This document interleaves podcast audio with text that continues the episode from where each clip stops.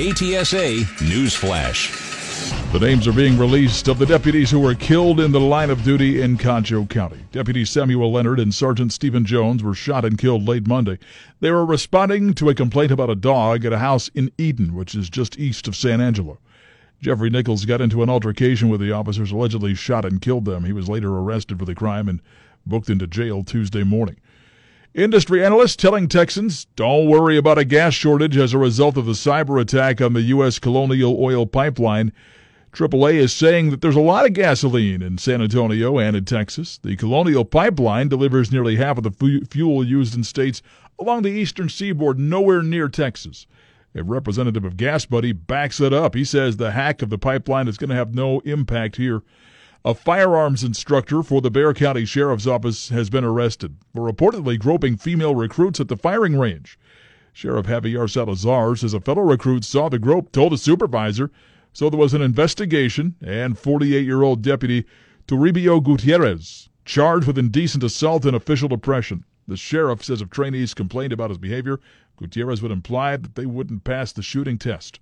Immigration authorities seeing the highest one month total for arrests and detentions at the southern border in 20 years. Customs and Border Protection numbers show there were over 178,000 such cases in April, but the number of unaccompanied minors saw a decline last month falling roughly 9% to less than 14,000.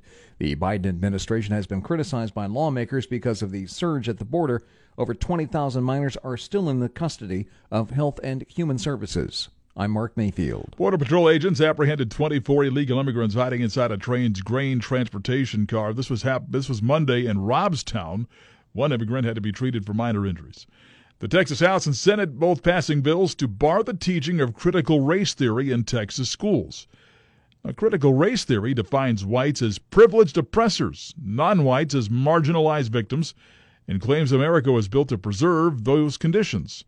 Well, the House bill received final passage on Tuesday. Both the House and Senate bills were passed along party lines, with Republicans supporting them and Democrats calling them an attack on free speech.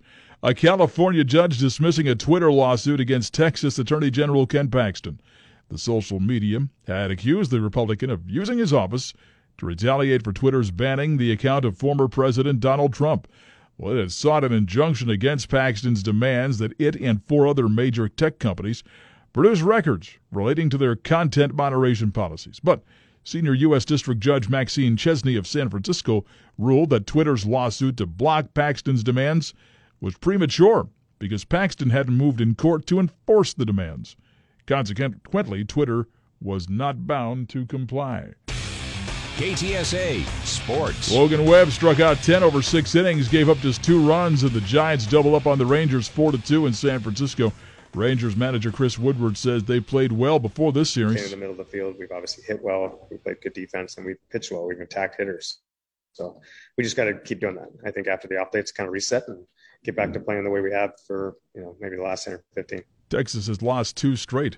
The Astros bats let loose in a 5 1 win for Houston over the LA Angels. Astros manager Dusty Baker on that four run eighth inning. Diaz got a single to right. You know, they're trying to make him hit into a double play, and uh, gave in went to right, then Brantley, and, and then Yuli, you know, capped it off. But, you know, that was a that was a big leadoff walk that Molly got to, to start off the eighth. KTSA AccuWeather. A shower in spots this morning, otherwise it'll be mostly cloudy today, breezy and cooler than recent days with a high of 71.